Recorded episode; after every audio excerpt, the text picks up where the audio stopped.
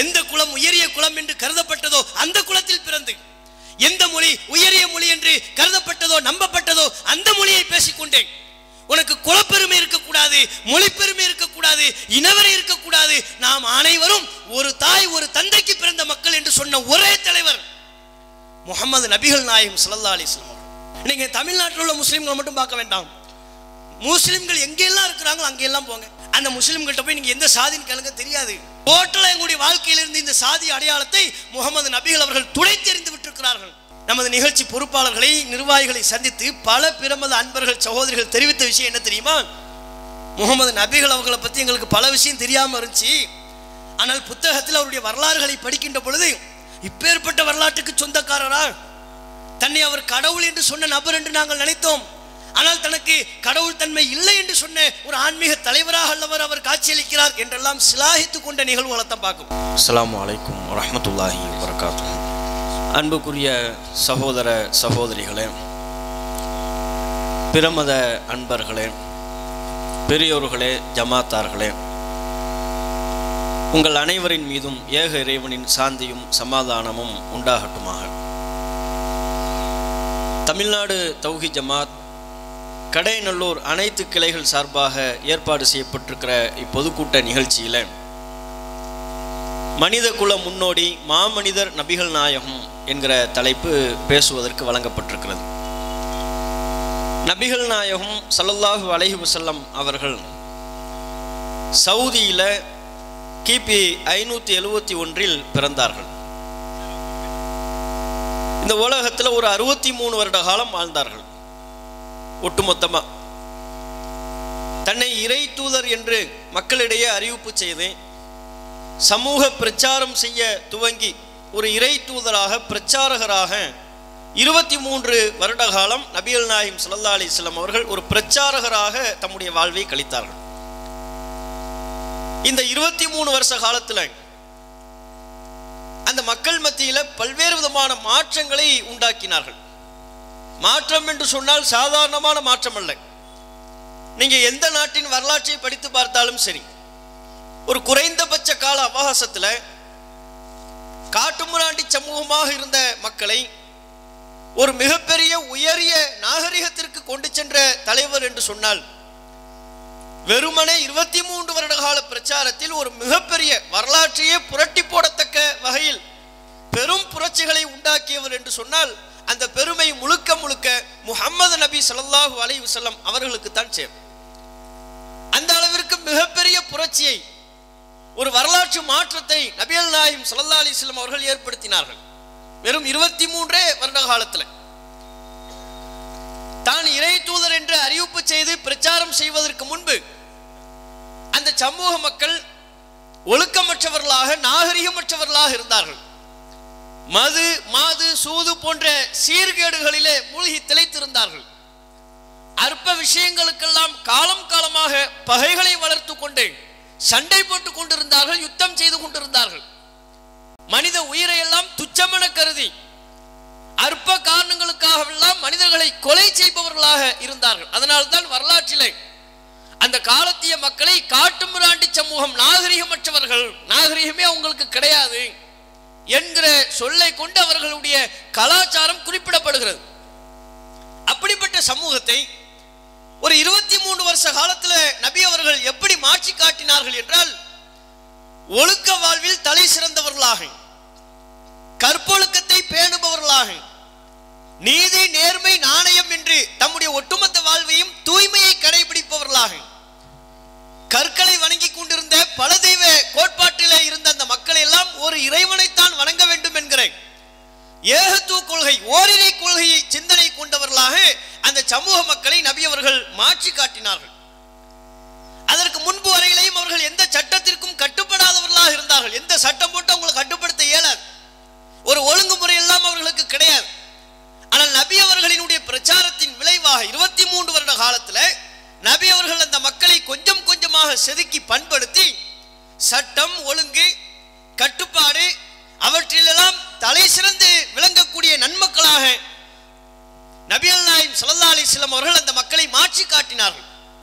சுருங்க சொல்ல வேண்டும் என்றால் அந்த மக்கள் மத்தியிலே முகமது நபி அவர்கள் எதை சொன்னாலும் அவர்கள் நம்பக்கூடிய நிலவிற்கு எந்த ஒரு கருத்தை சொன்னாலும் அதை தங்களுடைய வாழ்வில் ஏற்றி பின்பற்றக்கூடிய அளவிற்கு ஒரு பெரும் கூட்டத்தை நபி அவர்கள் உருவாக்கினார்கள்.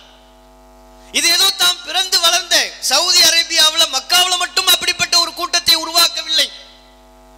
சவுதி அரேபியா தாண்டி ஏன் அரபு தேசங்கள் தாண்டி ஒரு மிகப்பெரிய நிலப்பரப்பே நபி அவர்கள் சொல்லக்கூடிய சொல்லுக்கு கட்டுப்பட்ட நடக்கக்கூடிய மக்களாக நபி அவர்கள் உருமாற்றி காட்டினார்கள். இப்பேற்பட்ட கட்டுப்படுதல் முகமது நபி அவர்கள் ஒன்றை சொன்னால் இன்னைக்கு நம்ம சாதாரணமா பார்க்கிறோம்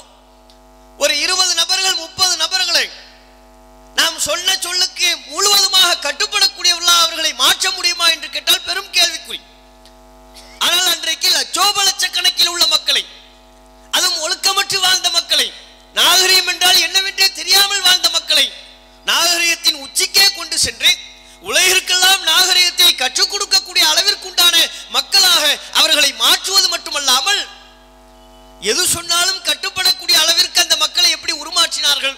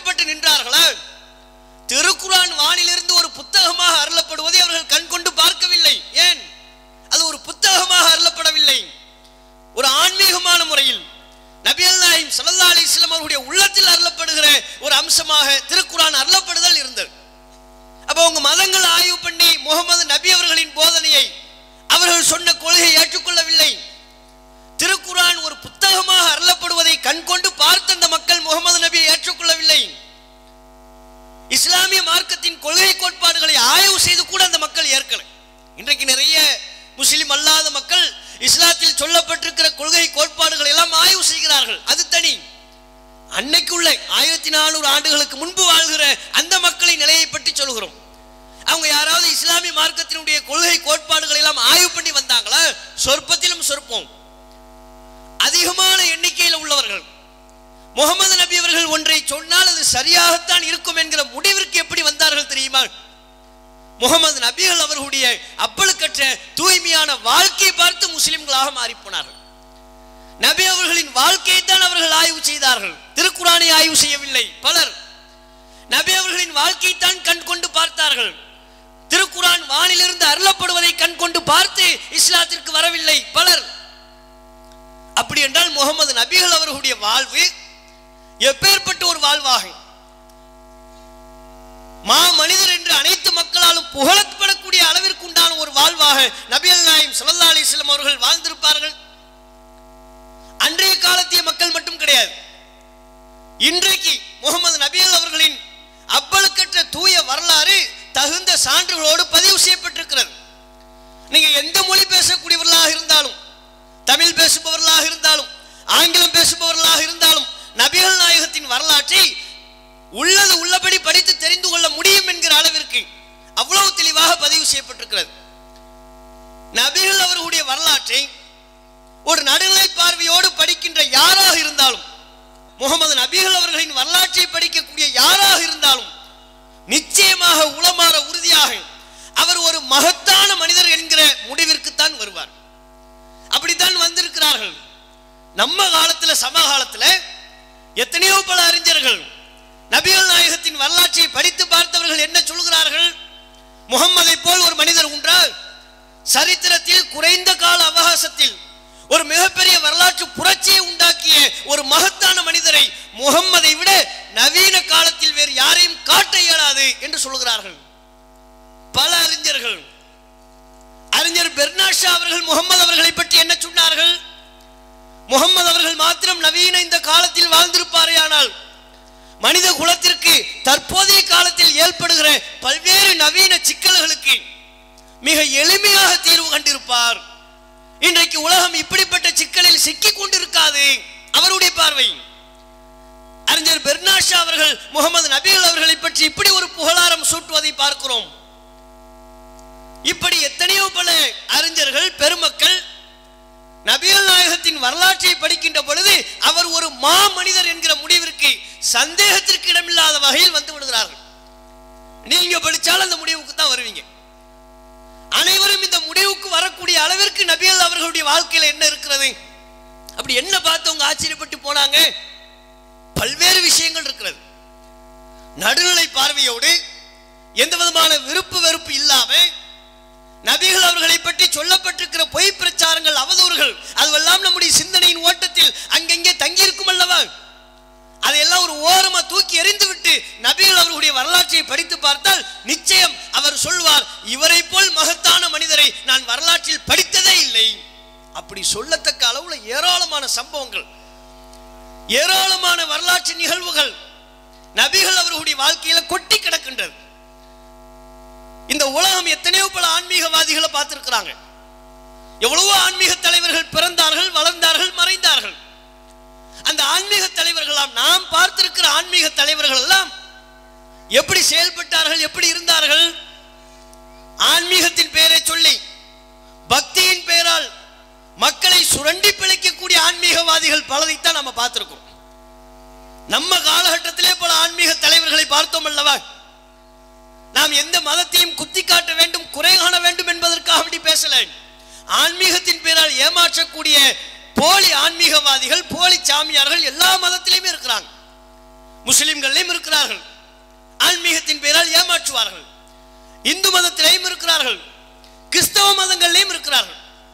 எப்படி மத பிரச்சாரம் செய்யக்கூடிய நன்மக்கள் இருக்கிறார்களோ அது போலவே ஆன்மீகத்தின் பெயரால் ஏமாற்றக்கூடியவர்களும் மக்களுடைய உள்ளத்தில் இருக்கிற பக்தியை அடிப்படையாக கொண்டு அவர்களின் பொருளாதாரத்தை சுரண்டி பிழைக்கக்கூடிய போலி சாமியார்களும் அதிகமாக இன்றைய காலகட்டத்தில் இருக்கிறார்களா இல்லையா?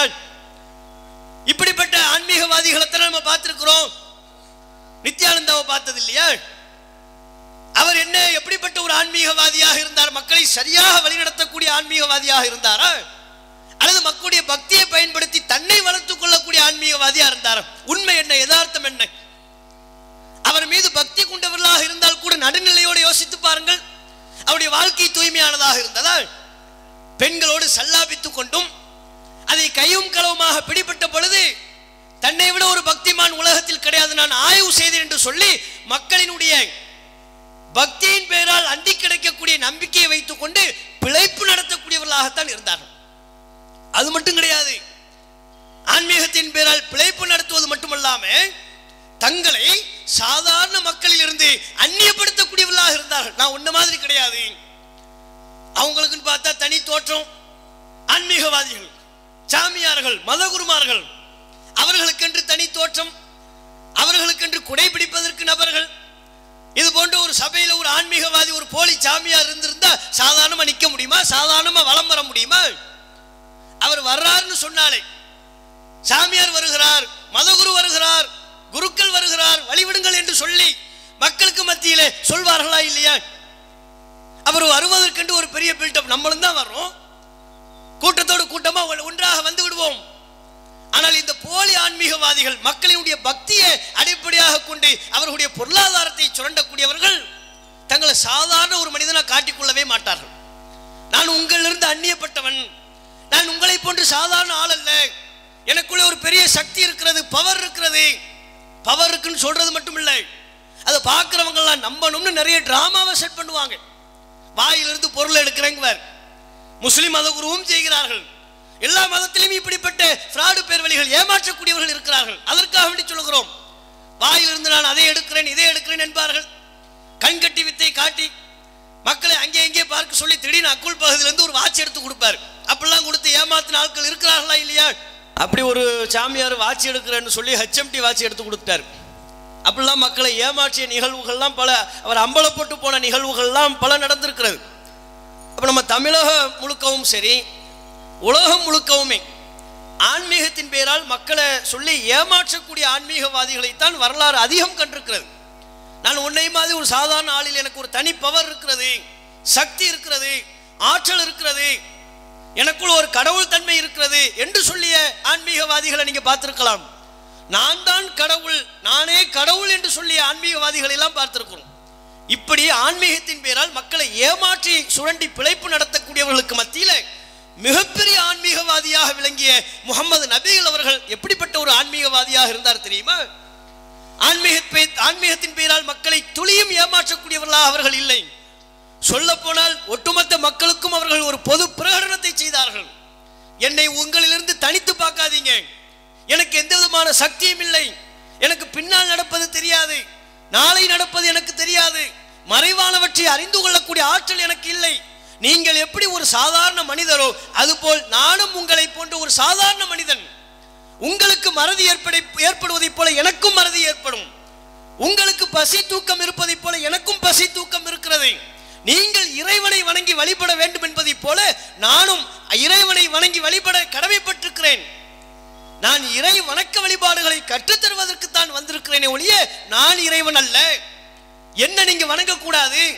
நான் உங்களை போன்ற ஒரு சாதாரண மனிதன் தான். இவ்வாறு நபிகள் நாயகம் அவர்கள் மக்களுக்கு மத்தியில் பிரச்சாரம் செய்தார்கள் பொது பிரகடனத்தை செய்தார்கள் என்றால் இப்படிப்பட்ட ஒரு ஆன்மீகவாதியாக இருந்து கொண்டு அவர்கள் ஏற்படுத்திய புரட்சியை பாருங்க. ஒரு ஆன்மீகவாதி ஒரு பெரிய கூட்டம் சேர்க்கிறாருன்னா எப்படி சே- சொல்லி சேர்க்கலாம்? எனக்கு ஒரு சக்தி இருக்குது. பவர் இருக்கிறது. ஆற்றல் இருக்கிறது. நீ காணாம போன பொருளை எங்க தொலைத்தால் என்பதை உனக்கு நான் சொல்லுவேன். நீ பொலை தொலைத்த பொருட்களை எல்லாம் உனக்கு நான் கண்டுபிடித்து தருவேன். அப்படிப்பட்ட சக்தி இருக்கிறது. நீ மனசுக்குள் நினைப்பதை எல்லாம் நான் சொல்வேன். அப்படிப்பட்ட சக்தி இருக்கிறது. இப்படி சொல்லி கூட்டம் சேர்க்கலாம். ஏமாத்தி கூட்டம் சேர்க்கலாம். கடவுள் தன்மை இருப்பதாக சொல்லி மக்களை நம்ப வைத்து கூட்டம் சேர்க்கலாம்.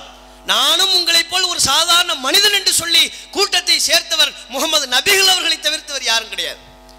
அப்படிப்பட்ட ஒரு வாழ்க்கை தன் சொல்லளவில் மட்டுமல்ல செயல்பாட்டு அளவில் மக்கள் அனைவருடைய உள்ளத்திலேயும் அது ஆழமாக பதிய வேண்டும் என்பதற்காக சின்னஞ்சிறிய அளவில் இன்றைக்கு உலகத்தில் எதுவெல்லாம் சிறிய அளவிலான மரியாதை என்று பார்க்கப்படுகிறதோ அப்படிப்பட்ட அத்தனை மரியாதை செய்யக்கூடிய முறையையும் தனக்கு செய்யப்படுகிற முறையை முகமது நபி அவர்கள் தடுத்தார்கள்.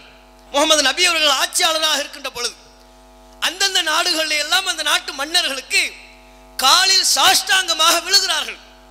இந்த காட்சியை பார்க்கிற முஸ்லிம்கள் முகமது நபிகள் அவர்களிடத்தில் வந்து கேட்கிறார்கள் அல்லாஹவின் தூதரே பிற நாடுகளை எல்லாம் நாங்கள் பார்க்கிறோம். அந்த நாட்டின் ஆட்சியாளர்களுக்கு அவர்களின் குடிமக்கள் காலில் விழுந்து மரியாதை செய்கிறார்கள். அதற்கு அதிகம் தகுதி படைத்தவர் நீங்கள் அல்லவா? நீங்கள் வெறும் ஆட்சியாளர் மட்டுமா? இறைவனின் தூதர் அல்லவா நீங்கள்? இறைவனின் புறத்திலிருந்து உங்களுக்கு தூது செய்தி அல்லவா அறிவிக்கப்படுகிறது? நாங்கள் எங்கள் மனதுக்குள் எண்ணிக்கொண்டோம் அந்த காட்சியை பார்க்கின்ற பொழுது இதுபோல் மரியாதை செய்யப்படுவதற்கு எங்கள் தலைவர் முகம்மது அவர்கள் தான் அதிகம் தகுதி படித்தவர். ஆகவே உங்களுக்கு நாங்கள் காலில் விழுந்து மரியாதை செய்ய போகிறோம் என்று சொன்னார்கள். இதே பிற ஆன்மீகவாதிகளாக இருந்தால் என்ன நடந்திருக்கும்? அப்படியா காலில் வந்து விழு என்று சொல்லியிருப்பார்கள். இன்றைக்கு ஆன்மீக குருக்கள் என்று சொல்பவர்கள் எல்லாம் அவங்கள காலை தொட்டு ஆசீர்வாதம் வாங்குவதைத்தானே பார்க்கிறோம். அதைத்தானே பெரிய ஆசீர்வாதம் என்கிறார்கள். அவரும் நம்மள மாதிரி சாதாரண மனிதராக தான் இருக்கிறாரு. நம்மள மாதிரி தான் சாப்பிட்றாரு. நம்மை போலவே அவருக்கும் பசி தாகம் மறதி எல்லாமே ஏற்படுகிறது. இருந்தும் அவர் சேர்ல உட்கார்ந்துன்னா அவருக்கு தனி சேரு அவரை காண வரக்கூடிய பக்தர்கள் எல்லாம் அவருடைய கையை தொட்டு காலை தொட்டு முத்தம் கொடுத்து விட்டு செல்வார்கள். காலில் விழுந்து மரியாதை செய்து விட்டு செல்வார்கள். இதுவெல்லாம் ஒரு விதமான ஏமாற்று வேலை. மக்களே ஏமாற தயாராக இருந்த பொழுது யோசித்து பாருங்கள். மக்களே ஏமாற தயாராக இருந்த பொழுது அந்த காட்சியை பிற நாடுகளில் பார்த்துவிட்டு முகமது நபிகள் அவரிடத்தில் நாங்கள் உங்கள் காலில் விழுகிறோம் எங்களுக்கு அனுமதி தாருங்கள் என்று கேட்ட பொழுது நபி அவர்கள் முற்று முழுவதுமாக அந்த காரியத்தை தடுத்தார்கள். என் காலில் மட்டுமல்ல மனிதர்கள் வேறு எவர் காலிலும் நீங்கள் விழக்கூடாது என்று சொன்னார்கள். நீங்கள் காலில் விழ வேண்டும் என்றால் உங்கள் தலை தரையில் பல வேண்டும் என்று சொன்னால் உங்களை படைத்த இறைவன் அல்லாஹுக்கு மட்டும்தான் நீங்கள் தலை சாய்க்க வேண்டும் என்று சொன்னார்கள். சூரியனுக்கோ சந்திரனுக்கோ மரத்திற்கோ கல்லுக்கோ உங்களை பெற்றெடுத்த தாய்க்கோ தந்தைக்கோ ஏன் இறை தூதர் என்று சொல்கிற எனக்கோ வேறு யாருக்கும் நீங்கள் காலில் விழக்கூடாது என்று சொன்ன ஒரு உத்தமர். முகமது நபியை தவிர்த்து வேறு எந்த ஒரு ஆன்மீகவாதியை நீங்க காட்டிக்கொள்ள இயலும்? காலில் விழுவதற்கு தடை செய்தார்கள். இன்றைக்கும் பல அரசியல் தலைவர்கள் என் காலில் விழக்கூடாது என்றெல்லாம் அறிவிப்பு செய்வார்கள். சொல்றது ஒரு பக்கமாக இருக்கணும். சமூக வலைத்தளத்தில் எவ்வளோ வீடியோ பார்த்தோம்? தமிழக பாஜக தலைவர் அண்ணாமலை சம்பந்தப்பட்ட வீடியோ பார்த்தோமா இல்லையா? காலையில விழக்கூடாதுன்னு அறிவிப்பு பண்ணிடுவாங்க. பின்னால் ஒரு ஆள் செட்டப் கண் காட்டுவாங்க. இப்படின்னு காட்டினா காலில் விழு. இப்படின்னு காட்டினா கையப்படி கெஞ்சி. காலில் விழக்கூடிய விழ வைக்கக்கூடிய காட்சிகள் எல்லாம் பார்த்தோமா இல்லையா? அப்ப அரசியலில் இருப்பவர்களாக இருந்தாலும் ஆன்மீகத்தில் இருப்பவர்களாக இருந்தாலும் மக்கள்லாம் தங்களுக்கு பணியணும். என் காலில் விழ வேண்டும் எனக்கு மரியாதை செய்ய வேண்டும். அவனோடு என்னை சமமாக நடத்தக்கூடாது. அவனிலிருந்து என்னை உயர்த்தி ஒரு கூடுதல் அந்தஸ்தை கொடுத்து நடத்த வேண்டும் என்றுதான் அத்தனை ஆன்மீக தலைவர்களும் அரசியல் தலைவர்களும் எதிர்பார்க்கிறார்கள். இரட்டை தலைமையை வைத்திருந்த நபிகள் நாயகம் அவர்கள். அவர்கள் ஒரு ஆன்மீக தலைமையை மாத்திரம் தன்னிடத்தில் கொண்டிருக்கவில்லை. அரசியல் தலைவராக ஒரு மிகப்பெரிய நிலப்பரப்பிற்கு சாம்ராஜ்யத்திற்கு அதிபதியாக ஆட்சியாளராக முகமது நபியல் நாயகம் சல்லா அலிஸ்லாம் அவர்கள் இருந்த போதிலும் கூட காலில் விடுறதுக்கு கூடாதுட்டாங்க தடுத்துட்டாங்க. விழக்கூடாது. என் காலில் விழக்கூடாது என்று சொன்னார்கள். குரு வணக்கம் கூடாது என்றார்கள். காலில் விடுறது மட்டும் இல்லைங்க. இன்றைக்கு நாமெல்லாம் பெரியவர்கள். பெரியவர்களை பார்த்தோம் சொன்னால் அவர்களுக்காக வேண்டி எழுந்து நிற்பதை அந்த மரியாதையை சாதாரண ஒரு செயலாக நினைக்கும். எல்லோருமே இதை கடைபிடிக்கிறார்கள். பரவலாக. டீ கடையில் உட்கார்ந்து கொண்டு டீ டீ குடித்து கொண்டு இருப்போம் திடீர்னு பெரியவர்கள் தெரிஞ்சவங்க வந்துட்டாங்கன்னா அப்படி எழுந்துருவாங்க. இப்படி எழுந்து நின்று மரியாதை செய்வது இருக்கிறது அல்லவா? இதை கூட முகமது நபி அவர்கள் தடுத்தார்கள். நம்ப முடிகிறதா? எப்பேற்பட்ட ஆச்சரியம் இதுதான் உண்மை. முகமது நபி அவர்கள் எந்த அளவிற்கு தனக்கு எந்த விதத்திலையும் கூடுதல் மரியாதை அளித்து விடக்கூடாது என்பதில் கவனமாக இருந்தார்கள் என்றால் முகமது நபியின் தோழர்கள் சொல்கிறார்கள் நாங்கள் ஒரு இடத்தில் அமர்ந்து கொண்டு பேசிக் கொண்டிருப்போம். நபி அவர்கள் வருவார்கள். அவர்கள் எங்களிடையே நெருங்கி வருகின்ற பொழுது அவருக்காக நாங்கள் எழுந்திருக்க வேண்டும் என்று நினைப்போம். ஆனால் எழுந்திருக்க மாட்டோம். எழுந்து நிற்க மாட்டோம். ஏன்? நாங்கள் எழுந்து நின்றால் முகமது நபி அவர்களுக்கு அது பிடிக்காது. அதை வெறுப்பார்கள்.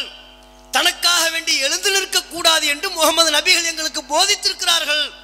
ஆகவே அவங்க எங்களை கடந்து சென்றால் கூட நாங்கள் அமர்ந்து கொண்டுதான் இருப்போம். முகமது அவர்களுக்காக வேண்டி எழுந்து நிற்க மாட்டோம் என்று சொல்கிறார்கள் தனக்காக வேண்டி எழுந்து நிற்க கூடாதுன்னு சொன்ன ஒரு ஆன்மீகவாதியை சொல்லுங்க. நீங்க வரலாறு எவ்வளவோ ஆன்மீகவாதிகளை படிச்சிருப்பீங்க. எவ்வளவோ அரசியல் தலைவர்களை படிச்சிருப்பீங்க. ஒருத்தர் எனக்காக வேண்டி எழுந்து நிற்காதீங்க சொன்ன ஒரு தலைவர் உண்டா? முகமது நபிகள் அவர்களின் வரலாற்றில் மாத்திரம்தான் இப்படிப்பட்ட அதிசயிக்கத்தக்க மாற்றங்களை புரட்சிகளை எல்லாம் நம்ம பார்க்கிறோம். உலக தலைவர்கள் எல்லாம் என்ன சொல்லிக் கொண்டிருக்கிறார்கள்? தன்னுடைய இறப்பிற்கு பிறகு சிலை வைக்க வேண்டும் என்று சொல்கிறார்கள். வாழுகின்ற பொழுதே தன்னுடைய உருவப்படங்களை ஆங்காங்கே அரசு அலுவலகங்களிலேயும் இன்ன பிற பகுதிகளிலையும் கட்சி அலுவலகங்களிலையும் புகைப்படத்தை வைத்து மரியாதை செய்ய சொல்கிறார்கள். ஆன்மீகவாதிகளாக இருந்தால் அவர்களினுடைய மடாலயத்திலேயே அவர்களுக்காக வேண்டி பல்வேறு விதமான சிலைகள் வைக்கப்படுகிறது. நித்யானந்தாவுக்கு தமிழகத்தில் பல சிலைகள் இல்லையா? இது போன்று பல்வேறு விதமான சாமியார்களுக்கு சிலைகள் வைப்பதை ஊக்கப்படுத்துறாங்க. தன்னுடைய உருவத்தில் சிலைகள் வைப்பதையும் தன்னுடைய உருவப்படத்தை ஆங்காங்கே வைத்து மரியாதை செய்வதையும் பிற ஆன்மீக தலைவர்கள் அரசியல் தலைவர்கள்லாம் ஊக்கப்படுத்தக்கூடிய காலகட்டத்தில் இன்னைக்கு எவ்வளோ பெரிய நாகரிகம் வளர்ந்த ஒரு காலம் நம்ம. அறிவியல் புரட்சி என்று சொல்லுகிறோம் விஞ்ஞானத்தின் உச்சியை தொட்டு விட்டோம் என்கிறோம் வரலாற்றையே புரட்டி போடத்தக்க அளவில் அறிவியல் ரீதியாக ஒரு மிகப்பெரிய உச்சியை நாம் அடைந்து விட்டோம் என்று மாறுதட்டிக் கொள்கிறோம் பகுத்தறிவுவாதம் என்று பேசிக்கொள்கிறோம் அப்படி பேசி திரியக்கூடிய இந்த காலகட்டத்திலேயே எந்த விதமான மதிப்பையும் உணராத சிலைகளை வைத்துக்கொண்டு அரசியல் செய்யக்கூடிய காலம் இருக்கிறதா இல்லையா? மனிதர்களுடைய சிலை என்பதை தாண்டி ஆன்மீகவாதிகள் அரசியல் தலைவர்களுடைய சிலை என்பதை தாண்டி அவர்கள் பயன்படுத்திய பொருட்களுக்கு சிலை வேண்டும் என்கிறார்கள். கருணாநிதியை அடையாளப்படுத்தக்கூடிய விதத்தில் மெரினா கடல்ல ஒரு பேனாவை சிலையா வைக்கணும். அதற்காக வேண்டி முயற்சிகளை மேற்கொள்கிறார்களா இல்லையா? எங்க மெரினாவில் கருணாநிதி அவர்களை அடையாளப்படுத்தக்கூடிய விதத்தில் ஒரு பேனா வடிவத்திலான சிலையை அங்க கொண்டு வைக்கணும். அதை பார்க்கின்ற பொழுதெல்லாம் கருணாநிதி அவர்களுடைய ஞாபகம் வர வேண்டும் என்று அந்த கட்சி சொல்லுகிறது. ஆட்சியாளர்கள் சொல்கிறார்கள் ரோட்ல வச்சா பார்த்தாலும் கடல்ல அதுவும் மெரினா கடல்ல சூஸ் பண்ணி அங்கதான் வைப்பாங்களாம். அதற்கு அடம் பிடிக்கக்கூடிய ஒரு நிலையை நம்ம பார்க்கிறோம்.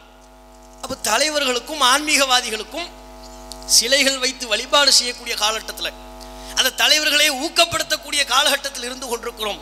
ஆயிரத்தி நானூறு ஆண்டுகளுக்கு முன்பே தனக்கு சிலை கூடாது என்று மக்களிடையே கடுமையான முறையில் கண்டனம் தெரிவித்த ஒரு தலைவர் முகமது நபிகள் நாயகம் சல்லா அலைஹி அவர்கள். சிலை கூடாது என்றார்கள். தன்னுடைய உருவப்படத்தை வரையக்கூடாது என்றார்கள்.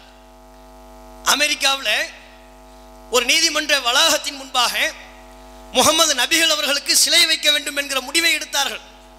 நபிகள் அவர்களுக்கு சிலை வைக்கக்கூடிய பணியையும் துவக்கினார்கள். அவர்களை பொய்யா கற்பனை பண்ணி. ஆனால் ரசுல்லாவுடைய புகைப்படம்லாம் இல்லை. நீங்கள் எந்த முஸ்லீம்களுடைய வீடுகளில் போய் பாருங்க. முகமது அவர்களுடைய புகைப்படத்தை நீங்கள் பார்த்துருக்கிறீங்களா? யாரும் பார்த்தது கிடையாது. ஏன்? கற்பனையின் பேரில் கூட வரையக்கூடாது. தங்களுக்கு தெரியாத தலைவர்கள் அவர்கள் மீது மதிப்பும் மரியாதையும் கொண்டால் அவர்களை கற்பனையாக ஒரு உருவம் வரைந்து செய்யக்கூடிய நி- நிகழ்வுகள்லாம் நடக்கிறது. திருவள்ளுவரை யாரும் பார்த்தது கிடையாது. ஆனால் திருவள்ளுவரை கற்பனையாக வரைந்து காட்சிப்படுத்தக்கூடிய செயல்பாடுகள் நடக்கிறதா இல்லையா? அப்படி கூட முஸ்லிம்கள்ட்ட நீங்க பார்க்க இயலாது. எந்த முஸ்லிம் நாடுகளுக்கு சென்றாலும் சரி முஸ்லிம்கள் அதிகம் வாழக்கூடிய பகுதிகளுக்கு சென்றாலும் சரி அவங்க வீடுகள்லையோ அலுவலகங்கள்லையோ பொது இடங்கள்லையோ முகமது நபிகள் பேர்ல ஒரு புகைப்படத்தை நீங்க பார்க்க இயலாது. ஒரு சிலையை பார்க்க முடியாது. அரபு நாடுகளுக்கெல்லாம் போறீங்க. இஸ்லாமிய ஆட்சி நடைபெறக்கூடிய நாடுகளுக்கெல்லாம் செல்கிறீர்கள். குரானை பார்ப்பீர்கள். பல்வேறு அருங்காட்சியகத்திற்கு சென்றிருப்பீர்கள். அங்கெல்லாம் முகமது இவர்தான் முகமது என்று சிலை வைத்திருக்கிறார்களா? பிற நாடுகளை விடுங்க. அரபு நாடுகளில் முகமது சொன்ன போதனையின்படி தான் நாங்கள் ஆட்சி செய்கிறோம் என்று சொல்கிறார்கள் அல்லவா? அப்படிப்பட்ட அரபு நாடுகளிலேயாவது முகமது நபிகள் அவர்களின் பெயரால் சிலை வைக்கப்பட்டிருக்கிறதா? கிடையாது ஏன்? தனக்கு சிலை வைக்க கூடாது என்று முகமது நபிகள் எங்களுக்கு கட்டளையிட்டு இருக்கிறார் எனக்கு சிலை வைக்க கூடாது என்னுடைய உருவப்படத்தை வரையக்கூடாது.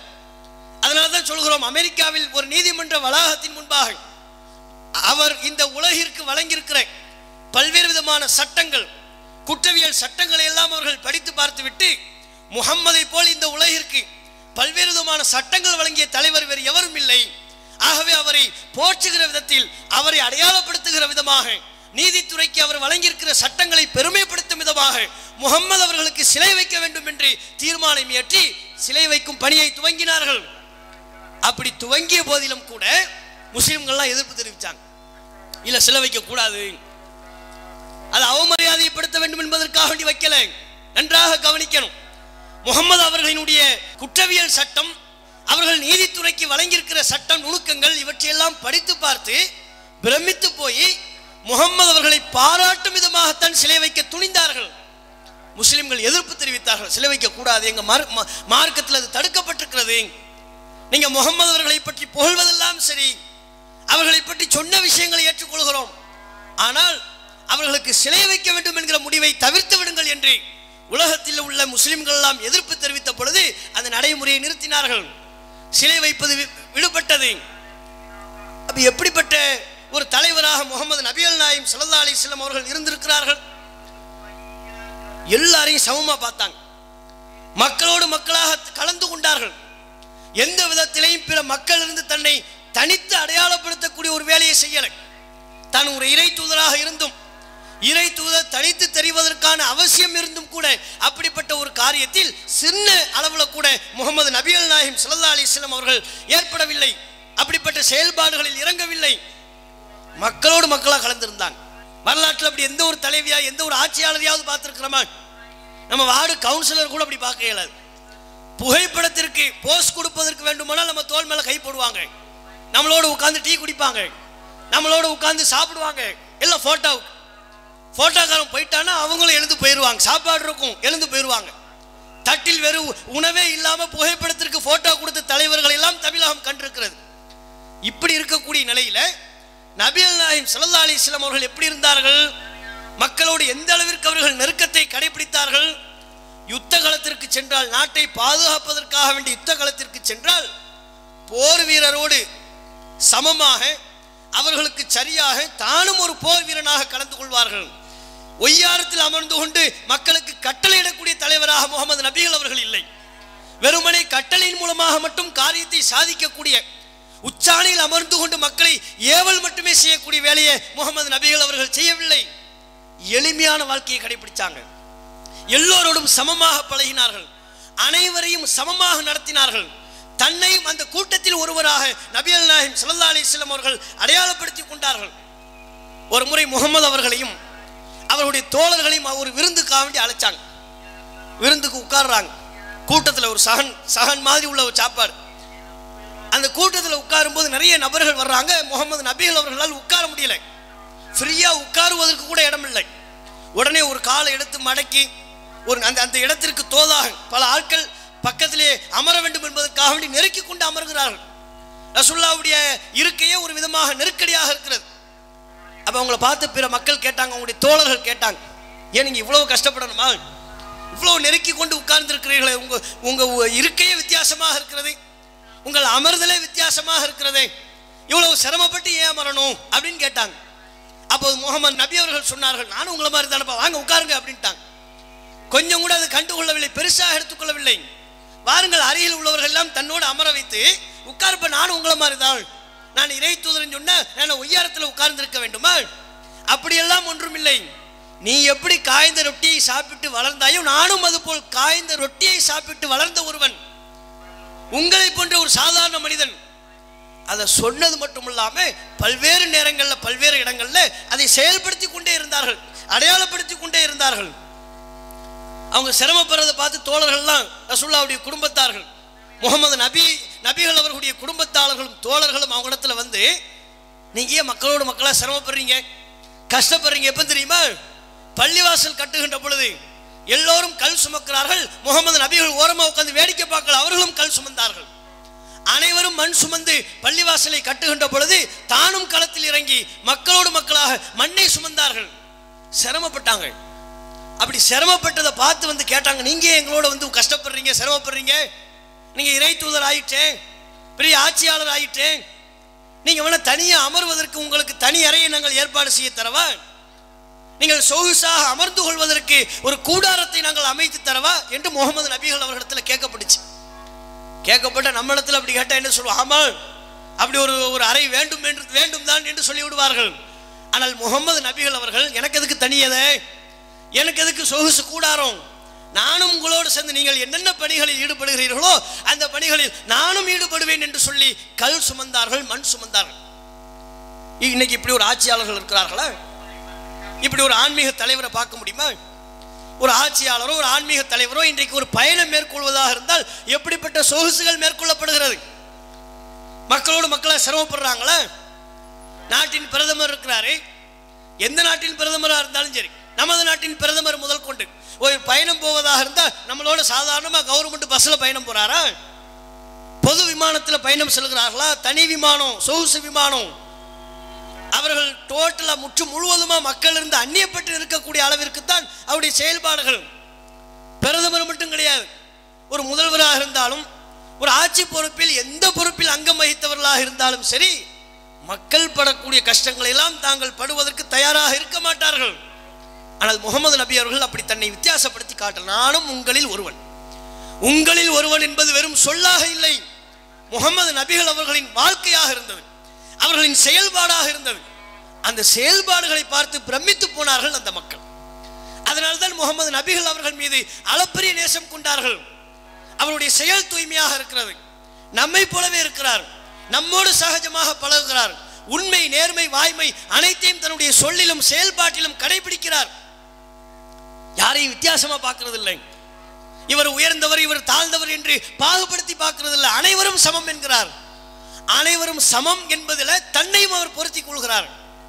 ஒரு நேரத்தில் ஒரு யுத்தத்திற்கு மக்களை பாதுகாப்பதற்காக வேண்டி ஒரு யுத்த காலத்திற்கு செல்கிறார்கள். செல்லும் பொழுது வாகனம் இல்லை. இஸ்லாமிய அரசிடத்தில் வாகனம் இல்லை. பற்றாக்குறை. ஒரு வாகனத்தில் மூணு பேர் பயணிக்கணும்.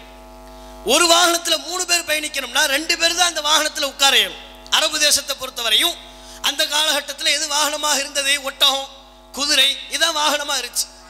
ஒரு ஒட்டகத்தில் குதிரையில் ஒரே நேரத்தில் மூணு பேர் உட்கார இயலாது. அப்போ வீரர்கள் போர் வீரர்கள் எண்ணிக்கை அதிகமாக இருக்கிறது. ராணுவ வீரர்களின் எண்ணிக்கை அதிகமாக இருக்கிறது. வாகனங்கள் எண்ணிக்கை குறைவாக இருக்கிறது. அப்போ என்ன செஞ்சாங்க முகமது நபிகள் அவர்கள்? ஒரு வாகனத்தை கொடுத்து ஒரு ஒட்டகத்தை ஒரு குதிரையை கொடுத்து மூணு மூணு பேர் போங்கன்ட்டாங்க. ரெண்டு பேர் தான் ஒரே நேரத்தில் உட்கார இயலும் ஒருவர் அந்த ஒட்டகத்தை இழுத்து செல்ல வேண்டும். இந்த அடிப்படையில் மூணு பேர். ஒரு நேரத்தில் ஒரு ஒட்டகத்தில் ரெண்டு பேர் உட்காரலாம். மூன்றாம் நபர் என்ன செய்யணும்? ஒட்டகத்தை இழுத்துட்டு போகணும். கொஞ்ச நேரம். ஒரு பகுதி தூரம் கடந்ததற்கு பிறகு ஒட்டகத்தை இழுத்துட்டு போனவர் ரிலாக்ஸா மேலே உட்கார்ந்துக்குவார். அடுத்து வ- அந்த ஒட்டகத்தில் உட்கார்ந்தவர் கீழே இறங்கி அதை இழுத்துட்டு போவார். இப்படி மாறி மாறி செய்ய வேண்டும். ஒரு ஒட்டகத்தில் மூணு பேரை அனுப்பி வச்சாங்களா? தனக்குன்னு ஒரு ஒட்டகத்தில் சுல்லா எடுக்கலை. முகமது நபிகள் அவர்கள்- தேர்வு செய்யவில்லை. தனக்கென்று ஒதுக்கப்பட்ட அந்த ஒட்டகத்தில் அந்த வாகனத்தில் ரெண்டு பேரும் கூப்பிட்றாங்க. நீங்கள் ரெண்டு பேரும் வாங்க. நாம மூணு பேரும் இந்த ஒட்டகத்தில் பயணிப்போம்ங்கிறாங்க. எப்பேற்பட்ட சமம்? இந்த அளவிற்கு சமப்படுத்தி இந்த அளவிற்கு நீதிப்படுத்திய ஒரு தலைவர் உண்டா? போர் வீரர்களுக்கெல்லாம் ஒரு வாகனத்தை கொடுத்து விட்டு மூன்று பேர் ஏறி பயணம் செய்ய சொன்னார்கள். அதே அளவுகோலில் முகமது நபி அவர்கள் தன்னை பொருத்தி கொண்டார்கள். வாங்க ஏன் வாகனத்தில் ஒரு ரெண்டு பேர் வாங்கன்ட்டாங்க? இன்னைக்கு முதல்வர் வாகனத்தில் ஏறி உட்காந்து போக முடியுமா? அவரோட சரிக்கு சமமா போக முடியுமா? பிரதமரோட சரிக்கு சமமா உட்கார முடியுமா? போக இயலுமா? அதற்கான வாய்ப்பு இருக்கிறதா? போட்டோ குறுக்க வந்தாலே தள்ளி விட்டுருவார். நீங்க அவரோட போய் பக்கத்துல உட்காரலாம்னு போவியே. கேமரா குறுக்க வராத வரையிலையும் பிரச்சனை இல்லை. கேமராவுக்கு குறுக்க நீங்கள் வந்துட்டாலும் கேமராமேனுக்கு குறுக்க நீங்கள் வந்துட்டாலும் டக்குன்னு மோடி அவர்கள் தள்ளி தள்ளிப்போ அப்படின்ட்டுருவாங்க பக்கத்துல போக இயலாது. அவங்களுக்கு வழங்கப்பட்டிருக்கிற பாதுகாப்பு படைகளை தாண்டி செல்வது ரெண்டாவது. அதை தாண்டி நீங்க பக்கத்தில் நெருங்கிக்கிட்டா கூட இதான நிலை. இப்படிப்பட்ட நிலைமைகளை தானே பார்க்குறோம். ஆனால் முகமது நபி அவர்கள் தன்னோட வாங்க நீங்கள் ரெண்டு பேரும் ஏன் ஒட்டகத்தில் வாங்கன்னு ரெண்டு- மூணு பேர் போகிறாங்க ஆரம்பத்தில் சொன்னதை போலத்தான். மூணு பேரும் ஒரே நேரத்தில் ஏறி உட்கார இயலாது. ரெண்டு பேர் தான் உட்காரணும். ஒருத்தர் ஒட்டகத்தை இழுத்துட்டு போகணும். முதல் ஒரு தோழர் முகமது நபிகள் அவருடைய தோழர் ஒட்டகத்தை இழுத்துட்டு போறார். ஒரு தோழர். அவர் பகுதி நேரம் இழுத்து முடிச்சிட்டார். இப்போ அவர் முறை வருகிறது. மேலே ஏறி உட்காராது. இரண்டாவது தோழர் கீழே இறங்கி ஒட்டகத்தை இழுத்துட்டு போறார். அவரும் ஒரு பகுதி தூரம் ஒட்டகத்தை இழுத்துட்டு போயாச்சு. இப்போ மூன்றாவது முறை யாருடைய முறை? முகமது நபிகள் அவர்களுடைய முறை வருகிறது. முகமது நபிகள் இப்போ கீழே இறங்கணும். அவர்களோடு பயணித்த ரெண்டு தோழர்கள் ஒட்டகத்தில் இருக்கணும். நபிகள் ஒட்டகத்தை இழுத்துட்டு போகணும். கற்பனை பண்ணி பாருங்க. அந்த முறை வருகிறது. முகமது நபிகள் ஒட்டகத்தில் உட்கார்ந்துக்கிட்டு இருக்கிறாங்க. அவர்கள் மீது அளப்பரிய நேசம் கொண்டு அவருடைய இரு தோழர்களும் சொன்னார்கள் அல்லாஹவின் தூதரே நீங்கள் ஒட்டகத்திலேயே அமருங்கள். கீழே உட்காராது கீழே இறங்காதீங்க. உங்கள் முறை வருகின்ற பொழுது நீங்கள் ஒட்டகத்தை இழுக்க வேண்டிய முறை வருகின்ற பொழுது உங்கள் சார்பாக நாங்கள் ஒட்டகத்தை இழுத்துச் செல்கிறோம். என முகமது நபிகள் மேல அவ்வளவு நேசம் வைத்திருந்தார்கள். அவர்கள் கஷ்டப்படுவதை சகித்துக் கொள்ளாத உண்மை தோழர்களாக அந்த தோழர்கள் இருந்தார்கள். அப்படின்னு சொன்னாங்க. இன்னைக்கு நமக்கு அப்படி சொல்லப்பட்டால் உன்னைத்தனப்பா எதிர்பார்த்தேன். இவ்வளவு காலம் நீ எங்கப்பா இருந்த? நீ எல்லாம் இருந்திருந்தா நான் கஷ்டப்பட்டிருப்பேனா? இவங்கெல்லாம் என்ன அடிச்சிருப்பாங்களா ஒடிச்சிருப்பாங்களா? எவ்வளோ பிரச்சனை. வாப்பா நீ எப்பவுமே என் பக்கத்தில் இரு அப்படின்ட்டு இருப்பாங்க. நபிகள் என்ன சொன்னாங்க தெரியுமா? அவங்க சொன்ன வார்த்தை. அது என்ன எனக்கு மட்டும் அப்படி? நீங்க மட்டும்தான் மார்க்கத்துக்காக வேண்டி சிரமப்படுவீங்களா? நீங்க மட்டும்தான் மக்களை பாதுகாப்பதற்காக இந்த ராணுவத்தில் சேர்ந்து கொண்டு சிரமப்படுவீங்களா கஷ்டப்படுவீங்களா? நீங்கள் எப்படி மக்களை பாதுகாப்பதற்காக கஷ்டப்படுறீங்களோ அதே போன்ற கஷ்டத்தை நானும் படுவேன் எனக்கும் இந்த கஷ்டம் வேண்டும். நீங்கள் படுகிற சிரமம் நீங்கள் படுகிற கஷ்டம் அது எனக்கும் தேவை நானும் கஷ்டப்படுவேன். என் முறை வருகின்ற பொழுது நாட்டு மக்களுக்கு நன்மை செய்கிற வாய்ப்பை இழப்பதற்கு நான் தயாராக இல்லை. அதே நான் யுத்த காலத்தில் நீங்க மட்டும் சிரமப்படுறது நான் ஒட்டகத்தில் உட்கார்ந்துக்கிட்டு இருக்கிறதா?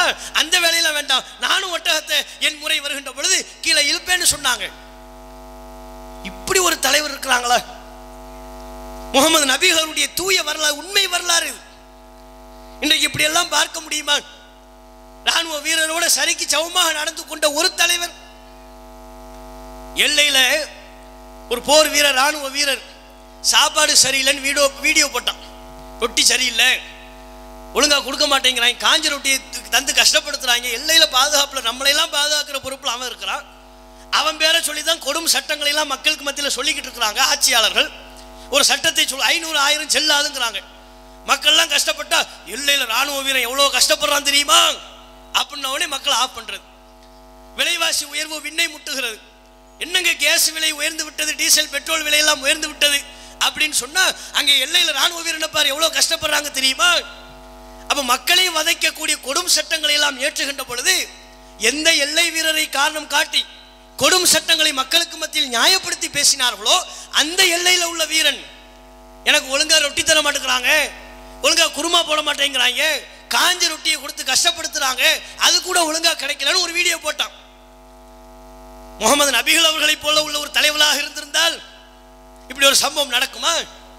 ஆனால் நமது நாட்டில் என்ன நடைபெற்றது? நம்மலாம் என்ன நினைப்போம்? அப்படியா? அப்ப ரொட்டி இல்லைன்னு வீடியோ போட்ட ஆளுக்கு ரொட்டி கொடுத்துருப்பாங்க. அதெல்லாம் செய்யணும். ரொட்டி சாப்பிட்றதுக்கு இல்லைங்கிறான். எல்லையில் உள்ள ராணுவ வீரன் வீடியோ போட்டு சொல்றான் அவனுக்கு ரொட்டியை கொடுப்பாங்கன்னு பார்த்தா அவனை வேலையிலேருந்தே தூக்குறாங்க. பனிஷ்மெண்ட் கொடுக்குறாங்க. இங்கே உள்ள அவலத்தை நீ சொல்லுவியா? உனக்கு நாங்கள் இழைக்கிற கொடுமைகளையா மக்கள் மத்தியில் கொண்டு போய் சேர்க்க பார்க்கிறாய்? நீ நாட்டுக்கே துரோகம் செய்கிறாய் என்று சொல்லி அவருக்கு தண்டனை வழங்கிய ஆட்சியாளர்களைத்தான் பார்க்கிறோம். அப்படிப்பட்ட ஆட்சியாளர்கள் இன்றைக்கு நாம் பார்க்கக்கூடிய நிலையில் முகமது நபிகள் அவர்களை நீங்க யோசிச்சு பாருங்க. பள்ளிவாசல்ல தொழுவதற்காக வேண்டி தொழுகை நிறைவேற்றுவதற்காக வேண்டி வர்றாங்க. தொழுது கொண்டிருக்கும் போதே பள்ளிவாசலில் ஒரு காட்சியை முகமது நபிகள் பார்த்துட்டாங்க. என்ன காட்சி தெரியுமா? பள்ளிவாசல் எதிரில் ஒரு சுவர் இருக்கும்ல. தொழுதுகிட்டு இருக்கிறாங்கன்னா முன்னால ஒரு சுவர் இருக்கும். அந்த சுவர்ல எச்சில் இருக்கிறது. துப்பப்பட்ட எச்சில் சளி இருக்கிறது. யாரோ செஞ்சிருக்கிறாங்க யாரோ துப்பி இருக்கிறாங்க யாருன்னு தெரியல. தொழுது கொண்டிருக்கும் போது இறை இல்லத்துல பள்ளிவாசல்ல அப்படிப்பட்ட ஒரு அசுத்தம் பட்டிருப்பதை முகமது நபிகள் பார்த்துட்டாங்க. தொழுகை முடிஞ்சிருச்சு. சலாம் கொடுத்துட்டாங்க. சலாம் கொடுக்கறதுனா என்ன? அல்லாஹ் அக்பர் தொழுகை துவங்குறாங்கல்ல. இந்த பக்கம் அஸ்லாம் அழைக்குவாங்க வாங்க இந்த பக்கம் அஸ்லாம் அழைக்குவாங்க வாங்க. இதுதான் சலாம். சினிமாவில் ஃபுல்லாக எல்லாம் மாற்றி மாற்றி காட்டி முஸ்லீம்களுடைய வழிபாட்டையே கொச்சப்படுத்துறாங்க. முஸ்லீம்களுடைய கலாச்சாரம் தெரியறது முஸ்லீம்களின் வழிபாடு தெரியறது இவன் அல்லாஹ் அக்பர்னு சொன்னால் உடனே கொண்டு வைக்க போகிறாங்கங்கிற அளவிற்கு தவறாக முஸ்லீம்களை பற்றி சித்திர செய்கிறார்கள். அப்போ தொழுகை முடித்து விட்டு நேரம் அந்த சோற்றுக்கு போய் பக்கத்தில் போய் சுவற்றில் ஒட்டியிருக்கிற அசுத்தத்தை தம்முடைய கையால் சுரண்டி சுத்தப்படுத்தினார்கள். இப்படி ஒரு தலைவர் இருக்கிறாங்களா. வழிபாட்டு தலத்துல அசுத்தம் இருப்பதை பார்க்கின்ற பொழுது முகமது நபி அவர்கள் தானே முன் வந்து அந்த அசுத்தத்தை தன்னுடைய கையால் தொட்டு சுத்தப்படுத்த வேண்டிய அவசியமே இல்லை. தன்னுடைய தோழர்களுக்கு ஒரு கண் சாடை காட்டினால் போதும். உடனடியாக சுத்தம் செய்து விடுவார்கள். அவருடைய சொல்லுக்கு அவருடைய கட்டளையை எதிர்பார்த்து காத்திருக்கக்கூடிய பல கூட்டம் இருக்கிறார்கள். இருந்த போதிலும் பிற மக்களுக்கெல்லாம் முன்மாதிரியாக செயல்பட்ட காரணத்தினால் முகமது நபிகள் அவர்கள் பள்ளிவாசலில் பட்டிருந்த அசுத்தத்தை தானே தம்முடைய விரலால் சுரண்டி சுத்தப்படுத்தினாங்க. இன்னைக்கு உள்ள ஆட்சியாளர்கள் பேர்ல மட்டும்தான் திட்ட தூய்மை இந்தியான்னு திட்டம் இருக்கும். பார்த்தீங்கன்னா என்ன? தூய்மையா இருக்கிற பகுதியில் போய் குப்பையை கொட்டுறது. ஃபோட்டோக்காரங்களை மீடியாக்காரங்களை எல்லாம் கூப்பிட்டு வச்சுக்கிறது. அந்த பகுதியில் குப்பையை கொட்டிவிட்டு அதை கூட பெருக்கிறது கிடையாது. அந்த விளக்குமாற கையில் வைத்துக்கொண்டு ஒரு போஸ்ட் இப்படி ஒரு நாலு போஸ் இப்படி ஒரு நாலு போஸ் எடுத்தாச்சா அதோட முடிஞ்சு போச்சு. சுத்தமாக உள்ள பகுதியில் வேணும்னே குப்பையை போட்டு கூட்டத்துக்கு பேர் தூய்மை இந்தியா. அதை நினச்சி மகாபலிபுரத்தில் பிரதமர் வாக்கிங் போனாராம். போகும்போது பாடி பாட்டிலெல்லாம் எடுத்தாராம். அங்கே அவர் போகிற பகுதியில் பாட்டிலாம் இருக்குமா? எவ்வளோ பாதுகாப்பு எவ்வளோ செக்யூர் இருக்கும்? அவர் ஒரு பிரதமர் ஒரு பகுதியில் வாக்கிங் போகிறாங்கன்னா முன்கூட்டியே போய் சுத்தப்படுத்தி அங்கே எந்த பொருளும் இல்லை.